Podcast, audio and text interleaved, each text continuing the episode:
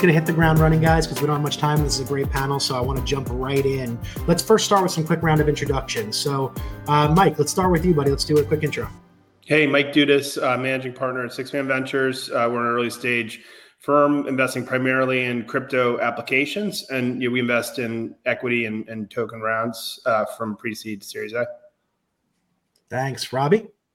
Um, hi, uh, I'm Robby Yung, and I am the CEO of Animoca Brands, um, and we are a maker of games, Web3 games, um, and we're also one of the most active investors uh, in Web3, and not just games, but across everything in the sector.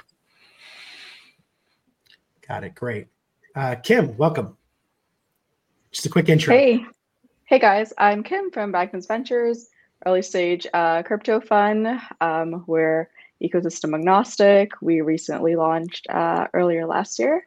And yeah, invest in across DeFi, infra, and consumer. All right, wonderful. Fern? Hey, good afternoon, everyone. Dialing in from rainy LA. You know, us Californians are a little sad today. Um, I'm Fern Gouveia. I run a fund called Compa. It's also uh, focused on crypto. It's a $20 million fund, mostly early stage, investing in both um, tokens and equity as well. Okay, great, guys. Uh, I'm really excited to dig in today. So I'm going to just jump in. I'm going to start, uh, you know, start with some questions here. Let's start with, uh, you know, Kim, real quick. What metrics or or indicators do you look for in a crypto company when you're looking at uh, investing in their tokens or equity? What are the the key KPIs you're looking for? Yeah, I would say um, like it probably varies from project to project based on the niche. For example, like if you're looking at an NFT like gaming project, probably look at like active users, etc. versus DeFi, where it'll be like TVL. Um, and I could probably say what is the metric not to look at. And a lot of that is in alignment with the airdrop farmer um, type metric. And I do think like TVL is not the best one um, but it's probably the closest that we have so far.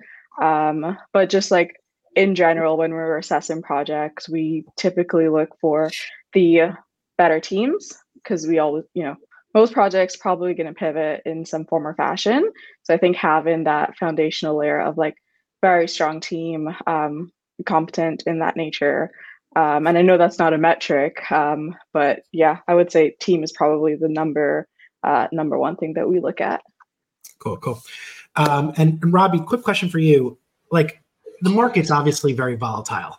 Mm-hmm. Um, you, know, you, know, we've had some ups and downs, especially over the last year or so. How does the volatility, uh, you know, kind of impact your investment strategy, both sure. short term and long term? How do you think about that? I think um, I tend to look at it with two hats on because we invest off the balance sheet strategically, um, and we also have a venture fund. So we invest as a sort of traditional sort of VC with a with a five to seven year time horizon. Um, I think in either case, frankly, we're looking at long term investments because we're obviously, um, as for anybody who knows us, we're we're long term, you know, believers in the sector, and and we're just here to build. So I think, um, you know, we just think about really a lot of the things that Kim was talking about, you know, focusing on finding teams we like. Um, and I think also, um, you know, teams that really understand um, the impact of Web3 on their business, because obviously there are a lot of great teams out there who are relatively new to Web3. And I think that it does require a, a shift of mindset. Um, and and understanding how to take full advantage of all the things Web3 can give you. Um, but I do think that these are interesting times because as an investor, obviously we have this ability to then balance both equity investing and token investing and find ways to unlock value in businesses um, through both of those channels. Yeah, totally. And, and, Mike, just to, to talk a little bit about another unique component of, of crypto investing specifically, what's your approach when you're thinking about investing in a token that has governance responsibilities? Um, you know, ones that like in terms of participating in a DAO, for example. How do you how do you assess that that that the the decision, um, and how do you think about your role or level of participation that's needed? Good question. So. Um, the yeah the general framework is it's hard to put a value on governance rights uh, alone, right? But but certainly, um, you know, we've seen a we've seen a willingness in the market uh, for folks to you know put a value that's reasonably high on tokens that had you know, purely governance rights but no other you know, specific value accrual method or function uh, as long as the protocol was seen as valuable. And the assumption there is that uh, you know those governance rights are a precursor to allowing you uh, to as a you know as a collective as a dao or as a group of token holders with governance rights to in the future for example introduce as you know, call it, you know, shareholders and executives and folks with, um, you know, voting rights in traditional corporations could introduce, uh, you know, different systems or value accrual methods into their companies. Um, anyway, in the protocol world, you know, to me, to date, I think you know, governance value has probably been overvalued, and and we saw pretty, you we've seen sharp resets in some of the sort of like V1 DeFi protocols that never really had significant uh, fee accrual but had you know pure governance rights. So I think you know, this go around, uh, tokens are very versatile things, and that's one of their you know really significant advantages in my mind uh, versus equity. And you know I really hope that folks will be pairing governance rights with other you know, value accrual and value mechanisms, things like bootstrapping the networks, um, you know, in DePIN, for example, you know, working to secure tokens, um, you know, in DeFi protocols, accruing fee value to token holders, things like that. But yeah, I, I view governance rights as a standalone, as something the market has valued. But I think in the future, if those governance rights don't turn into other forms of value, we'll, we'll we're not going to see the same, you know, fulsome value for those things. Sure, sure. Now, in, in terms of uh, determining valuations, as we just t- talking about briefly, like what? How do you determine reasonable valuations or growth projections in such a you know rapidly moving and, and rapidly evolving space? How do you think about that? Uh, me or others? So, so I'll go quickly. I was going to mention Adam, but yeah, Mike, if you want to touch it quickly. So I'll go really quickly. Right now, we're in a highly memetic phase with a very small number of business and consumer users. So I think memetic value is is and brand value is driving you know wildly out of um, proportion value relative to underlying call it like protocol value. Sorry, Adam, to steal your question. Yeah. Uh, no worries at all. Yeah, I mean, for us, we have a unique perspective because we invest, um, you know, in Web three on Ashore Crypto, but also Web two from a Struck Capital perspective. Um, you certainly can't do a discounting cash flow analysis uh, for crypto protocols, so it is tough. You know, I think we obviously try and look at various KPIs like total value locked, or just something that can show us that people are actually building on the protocol.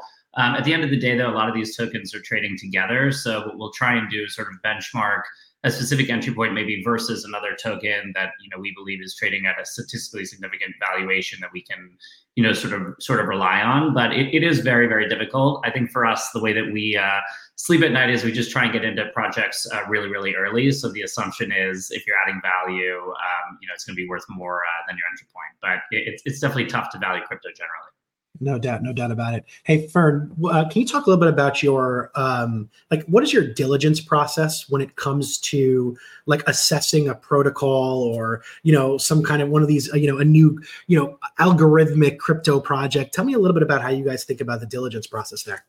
Yeah, so I mean, it, it really varies. I mean, now you have so many narratives going from, let's say, the monolithic infrastructure with what's going on with Solana, or to more the modular thesis. I mean, it's there's so many different ways that you can kind of take this into account. At the end of the day, it's really about what is this project trying to accomplish? Is it something that's more on the infrastructure layer or the consumer layer? Are they are they building things that ultimately are going to touch retail users or is it for businesses? So it's it's hard to really say one method that works for everyone.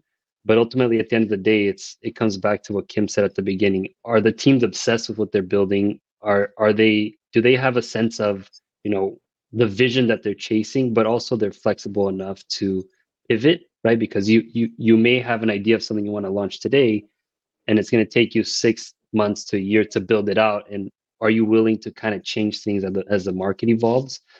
But also to the point that adam made is like you you got to compare to similar projects to get a sense of where these things are, are going because ultimately you know something gets popular on on Twitter, and then all of a sudden it looks like it's way more valuable compared to everything else. So you kind of just take things on their own and just build out your thesis that way. Yeah, yeah. And, and Kim, let me uh, ask you a little bit about uh, like specific areas is there a particular area right now where you think is really like a fertile ground for new entrepreneurs to come in and build you know create new models that you know there's really not a lot of people attacking yet that you're just like itching to see more more development in yeah, I'm so I'm a bit biased because um, I'm from Barbados, like a very emerging region. So I think that mm-hmm. region is still uh, yet to be developed. There's so many like very cool teams working on certain problems, but because you know it doesn't have Ponzinomics, it doesn't have like all these other things that make it interesting for crypto Twitter, it doesn't reach that surface. Um, but I think that's probably one of like the most exciting opportunities. And there's probably going to be like a huge arb in terms of valuation um, for investors because you'll find like very low valuation projects um, because they don't have like these nice narratives that could target um, like the crypto natives guy guys. Um, so my my point is, I feel like emerging markets they will probably create like the killer consumer app mm-hmm. because mm-hmm. like for these markets, crypto is like less of okay, like privacy is cool and whatnot, but like financial access is like a fundamental problem, um, and that's like kind of what DeFi solves. So I think that's probably like one of the um, the biggest opportunity. I think we've seen like payments is probably like the number one thing. Stable coins have found like product market fit and kind of now tapping into like how can De- DeFi solve a lot of like the systematic uh, issues in these regions is probably one of the biggest opportunities, in my opinion. Yeah, totally. Uh, that's definitely that's definitely a fair assessment. Um, Robby, uh, like looking back at your you know career investing uh, in crypto projects, you know you guys have invested mm-hmm. in a mm-hmm. lot of different businesses. You know, what are some of like? Tell me about like what you've taken away or what's actually like surprised you from a successful crypto investment and like what kind of shocked you or kind of took you you know something that took off maybe that you didn't expect or you know what were some of the takeaways from successful investments you've made so far um, i'm not sure anybody saw axie infinity coming um, that's fair because because I think it just it it it scaled heights we didn't even imagine were possible to be honest. And I mean, we came from the mobile game industry with with companies like King and you know Supercell and people who created billion dollar franchises. But but even that took them a year or two. um, and and so I think um, definitely there were some of those. Um, I think you know for me, what I'm really excited about these days is seeing teams actually really starting to lean into harnessing some of the network effects that Web3 does really well and thinking about building token interoperability between their projects whether that's in the form of you know games with playable nfts or it's just you know fungible ERC20 tokens being able to be used back and forth through DeFi mechanics or other types of mechanics but really figuring out because you know we come from mobile gaming so all we think about is user acquisition. That's kind of how we see the world. And so mm-hmm. everything is building a user acquisition funnel of one way one type or another. And i think um, web3 does that really well but we didn't see many projects that were kind of either built that way or mature enough um, a couple of years ago um, to really see that demonstrated in practice and now we see stuff out there like you know in the gaming space, obviously, Pixels has been going gangbusters over the mm-hmm. last couple of months. Mm-hmm. And I think that's due to bringing in all these different elements of Web3 and, and executing them nicely. Yeah. And so it, it's funny because a lot of companies are all about hiding web3 almost these days like how do i hide web3 or and you know it tends to be the ones that almost lean into it the most that yeah. actually really take off the most in, in, a lot of these cases at least take off in, in, in comparable in comparison to what web3 capacity for taking off is Mm-hmm, mm-hmm, absolutely, and and I thought it was interesting that if you look at their trajectory at the beginning of December, a lot of it was about oh, do they have a lot of bots in there, or the user numbers real? And so they decided to be really transparent about their numbers, and that's also very much a Web three characteristic, and they leaned into it, and I think people respected them for it. Absolutely. Uh, Adam, what are the uh, like emerging technologies or trends within the blockchain space right now that you know you guys are focusing on, that you're excited about, that you're uh, you know kind of digging into for token investments? Um, yeah, so we um, we're definitely excited about an investment that we made uh, in a modular blockchain uh, called Eclipse. Um, they're leveraging the Solana virtual machine for transaction execution, um, Celestia for data availability, um, and and just generally, I think have have uh, they're also you know sort of writing into Ethereum to take advantage of sort of decentralization there. So from a security perspective, so we think um, sort of modular blockchains that can uh, you know really tailor to a very specific um, ICP or buyer persona and can maybe get the best of both worlds um, from sort of mixing and matching um, various aspects of settlement and trade execution and, and data availability is, is pretty interesting. Um, we uh, we've been spending a lot of time um, also with just various like skeuomorphic concepts, so trying to use um, Web two companies that have hit escape velocity if there are sort of like Web three counterparts um, what I will say though, it's still something that we're struggling with from a a Web3 perspective is uh, just general like willingness to pay. Um, if you don't have a token and you're sort of like a vertical SaaS solution um, and you're trying to execute on like a unit economic positive sales motion, it becomes really hard when uh, you know you uh, you sign Yuga Labs and it's like a 2K ACV. Um, I'm still waiting for things to change uh, from that perspective. Um, but yeah, I think generally um, right now, I'm um, very interested in, in layer two rollups. Um, anything on the security side, whether it's a a B2B motion or B2C motion, I still think uh, there's major issues there preventing sort of mass adoption. Um, and you know, we, we, just like anyone that's bringing true core technology innovation to the table that we can sort of really wrap our brains around, and then uh, you know, sort of understand you know a, a, specific use case for why value would uh, would accrue to the token. Yeah, that makes total sense. And Fern, when we talk about tokens really quickly, like, can you tell me your thoughts on token economics and how you evaluate the, you know, the pros and cons of different different types of, you know, token distribution models, et cetera? Yeah, so I've been spending a lot of time with this because there's a lot of teams that are now at the point. And can you build some sort of rewards program that kind of gives you an idea of how the token distribution is going to work?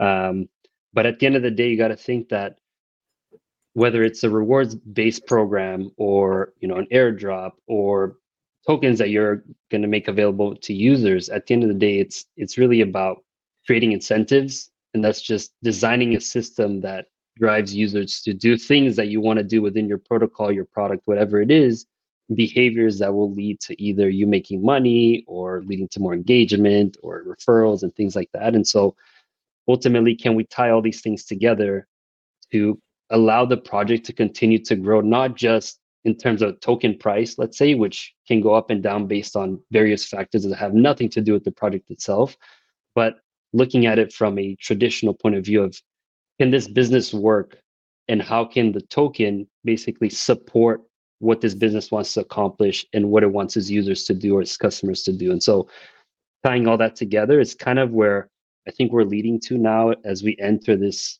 hopefully as we enter this next bull market. Uh, that makes that make I completely agree. Um, okay, like you know, I guess this question I'm, I, I want to ask to both Adam and Mike quickly. Like when you think about determining the right to times, you know, traditional venture capital, we're basically told when to sell, and uh, you know, we invest, someone sells their company or it goes public, and then we're then that's our opportunity for liquidity. You know, in this market, it's a little bit different. You know, how have you determined the right time or conditions to liquidate a token investment or like are there specific triggers or you know indicators that you rely on i'll start with adam real quick yeah, so it's it's really difficult. Um, you know, I think generally for us, um, we're running an open-ended evergreen fund um, that takes a venture-style approach to generating alpha. So typically for us, you know, we're coming in really early. You know, we're obviously adding value to the company, waiting for there to be the token generation event, you know, the tokens vesting, and then we're kind of making an independent um, investment decision after um, we've achieved that liquidity to ask ourselves, you know, are we comfortable with sort of where the project is going, and should we make it a core holding of our liquid position, or should we take, you know, sort of capital off the table? Um, I think I think as of late, um, just given the the volatility, not just in the crypto markets, but just venture as a whole, we've definitely erred on the side of you know wanting to take um, you know, sort of take profits, take capital off the table, and, and sort of preserve, um, you know, just sort of you know small to medium to you know wins for our for our LPs. Um, you know, if if that we feel like you know we've had a really good cadence with the project, the founders are responsive, they want to be coached, um, they're they're sort of hitting their deadlines from a product roadmap perspective, you know, pushing new features and we believe in sort of the long-term viability, we will then make it a core holding and, and hold well past sort of our vesting period is is finalized. Um, it, it, again, it's it's hard um, to give you like a very specific heuristics based diligence um, yeah. paradigm that we would use because if it's like a vertical SaaS solution with no token, it's going to be a lot different than a protocol that's you know solely relying on on a token. Um, generally, for us, you know, it, it's really about sort of working with management teams for a while and actually feeling like they're building for the right reasons. That's usually you know a, a very strong signal that's going to keep us uh, in a bullish mindset. Yeah, Mike, what do you? What yeah, do you, so I'll talk about the mechanics maybe. So the first thing is you know you'll you really want to make sure that you're having a dialogue uh, with the uh, project leadership and you know whether it's a company a protocol you name it uh, and you know the community uh, obviously you know there there have been there's been a history we'll call it of you know quote unquote you know, dumping or unexpected selling or things where folks who have a significant token position, I mean, these are public blockchains, can really impact a project uh, if selling is done in a way that you know is unexpected or um, you know just misunderstood. So that's the first thing is like this is like any other type of investing. It's a partnership between you as the investor and, and the folks that, that you're working with. Uh, in terms of you know how we think about you know whether or how long to hold a position or or you know sell a position and what portion. I, I don't want to speak to like really deep specifics, but you know for, we think about a couple things. Uh, really, two big categories. One's macro. You know, where are we in the in the you know sort of called crypto cycles? Where are we in you know there's there's there's sort of bullish cycles and there's bearish cycles and you obviously want to uh, you know, sell into bullish cycles uh, historically. Uh, and that's you know we're probably entering our fourth such cycle or so. So you know it's worth looking at history um, and it likely repeats. Uh, then there's just macro outside of crypto factors is there liquidity you know are people buying are they interested in these products? So that's sort of macro stuff. Uh, and then the other macro one is just like regulatory considerations and things of that nature that could impact uh, the token price. And then there's company specific stuff. So you're just thinking about the product category. Do we expect that product category? And I, I said earlier you know a lot of valuation is mimetic. So we're looking uh, right now in this market, still, it's really hard to point to fundamental value for, for a large number of, of tokens. So we're kind of just thinking, how is the, how do we think, let's say, um, you know, folks who are investing in this in this current environment and call it the next, you know, 10x people who will come. What are they going to value? And so you'll look at themes, right? Things like AI, things like DePIN, and and you know maybe you might want to hold, for example, themes that that will grow more than other things, all else being equal. And then within the category, are they a category leader? Are they growing? Are they, you know, now we're actually getting to the business fundamentals um, or protocol fundamentals. Are they a category leader? Is it defensible? You know, things like network effects and all the traditional things you'd look for. Um, takes, really- takes, a, takes, a, while to get to the business fundamentals part of that answer. uh, yeah, it's and and that it was intentional. I realized it, but it really, really is. So it's it's like black magic right now. Yeah, totally. if I'm yeah. Uh, Robby, can you talk a little bit about um, how you think about your strategies regarding like token staking and yield farming and like mm-hmm. how does that how does that like how do you think about that in terms of like risk management or return optimization? Like how does that play a role in your thinking? Sure. Um, well, I guess we're fortunate because having a little bit of scale, we have you know some people on staff who are much smarter than me to think about those particular mm-hmm. issues. Um, so we do do our own treasury management um, in house, but I think I do recommend you know. I'd say in the portfolio, probably the biggest cohort are game companies, um, and I do recommend you know game companies when they're reasonably new to web3 to think about some of those other mechanics like staking and offering certain kind of you know um, whether they're overtly web3 mechanics or they're couched in the language of gaming um, i do think that that's um, these things can really appeal um, to player constituencies. And I think it's important to balance those constituencies because I think game makers tend to look at the world in kind of a binary way. You're either building a Web3 game or a Web2 game with Web3 infrastructure. But actually, I think neither of those is the whole story. You're actually just building a Web2 game and adding a new like new infrastructure, but also new cohorts of people who appreciate Web3 characteristics. So you're basically just making your job harder because you're adding yet another layer on top of the cake um, because you need to provide something for everybody. You need your DeFi degens to find something appealing about your game, but you also need the people who are just there for the action in the game, for example, to find something appealing about it. And if you focus too much on one or the other, you're missing out on a big addressable market, unfortunately. Yep, yep. And, and Fern, I'm going to ask that kind of question similar to you as well. As an investor, how, are, how do you think about your, you know, do you partake in various different token staking and yield farming activities? Like, is that part of your your your return profile? Uh, how how heavy is the think about the risk there? Tell me a little bit about that. Yeah, sure. So, I mean, as an asset class, crypto's already relatively risky, right? And so you need to consider the trade-off. So for for my fund what we do is we'll provide you know we'll participate in liquidity pools or stake tokens in projects we've invested in. But when it comes to let's say earn an additional yield on the capital we have i tend to to be relatively conservative there and stay away from those things. I mean because you got to balance the yield you can capture against some of the risks that you have right? So take for example if you stake ethereum just as an example you might get three and a half percent. If you stake solana you might get you know close to nine percent. So but it's still within single digits right? On the other hand you have things like uh, you know wallet risk. So you can get phished. You can have smart contract risk platform risk impermanent loss risk right? So slashing risk. There's a lot of things you need to consider there.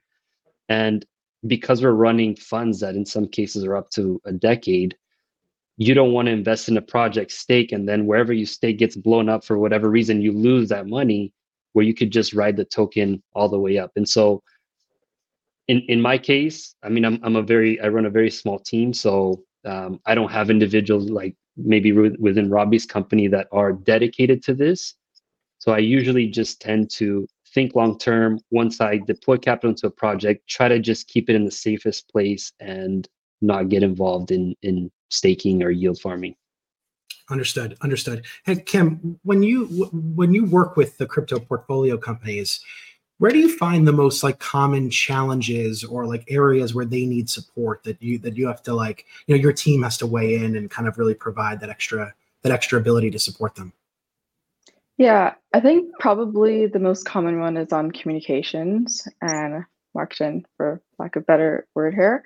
Um, a lot of the smart builders, they kind of just want to keep their heads down and focus and build, but they also know that you've got to communicate, you've got to be out there to like build traction.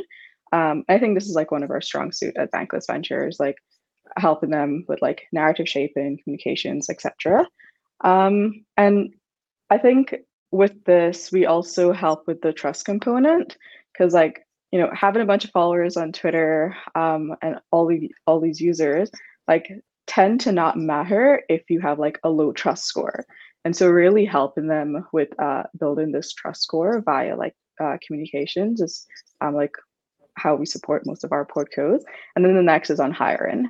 I think one of the great things that we've seen with our uh, portfolio uh, founders is that they understand the importance of that. And this is like one mistake I've made when I was founder. Like I didn't understand how important it was to hire uh, great people. Um, and so they get that. And so we've been helping a lot with, um, yeah, hiring and communications. Got it. Got it. Guys, uh, we are right at six o'clock and I don't want to keep you guys over. I really appreciate all of your time. We, uh, this is the grand finale of day one of the RBV summit. and I, I couldn't have shared it with a better group of people. So thank you guys. I really appreciate you participating and, uh, I'll, uh, and I'm going to, this, the recordings will be there. We'll share them with you, everybody, but thank you again. Really appreciate thank it. You. Thank, thank you. you. Thanks, Thanks everyone.